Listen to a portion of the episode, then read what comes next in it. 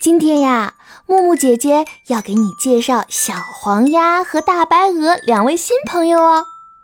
听说小黄鸭正在抱怨傻傻的大白鹅呢，这是怎么一回事呢？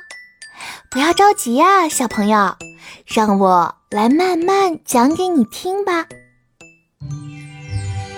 小黄鸭和大白鹅。小黄鸭跟大白鹅吵架了。放学的时候，它没有像往常一样跟大白鹅一起，而是气鼓鼓的，一直呀走在回家的路上。这到底是怎么回事呀？原来今天上学的时候，又有同学把小黄鸭和大白鹅给弄混了。小黄鸭心想：大白鹅身上有那么多缺点。为什么大家会把我和他弄混呢？他把嫩黄嫩黄的鸭翅膀揣在荷包兜里，悄悄掰着翅膀上的毛毛，数着大白鹅的缺点。不数不知道，一数吓一跳，大白鹅足足有两个缺点呢。大白鹅的第一个缺点就是不愿意好好的走路，难看极了。他总是把脖子往前伸，撅着屁股摇晃的走，真是特别特别拽，让人想笑。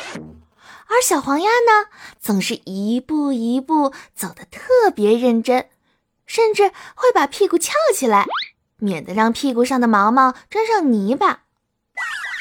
可是小黄鸭跟大白鹅长得有点像，大家经常分不清楚谁是鸭，谁是鹅。小黄鸭觉得自己被冤枉了。我们鸭子走路才不是这个样子呢！哼，都是大白鹅的错。我以后再也不要和它一起玩了。小黄鸭走啊走啊，看见小猴子正躺在摇来摇去的吊床上面吃桃子。一个大大的桃子被小猴子东一口西一口的啃着，不一会儿就只剩下一颗核。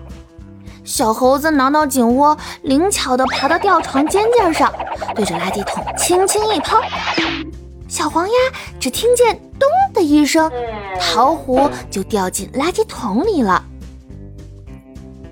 啊！小黄鸭看得瞪大了黑豆豆似的双眼，小猴子可真厉害呀！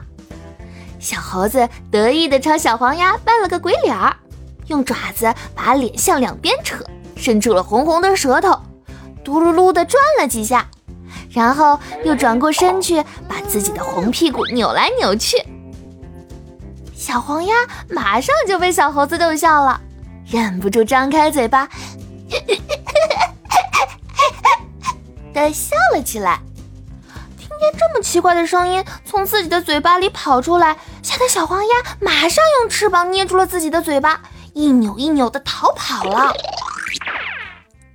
天哪，我的笑声怎么跟大白鹅一样难听啊？小黄鸭不满的撅了撅嘴，一定是大白鹅把我给教坏了。原来，在小黄鸭心里，大白鹅的第二个缺点就是声音太难听了。他的声音沙沙哑哑的，像是鸭奶奶那台用了好多好多年的收音机，滋啦滋啦的声音可难听了。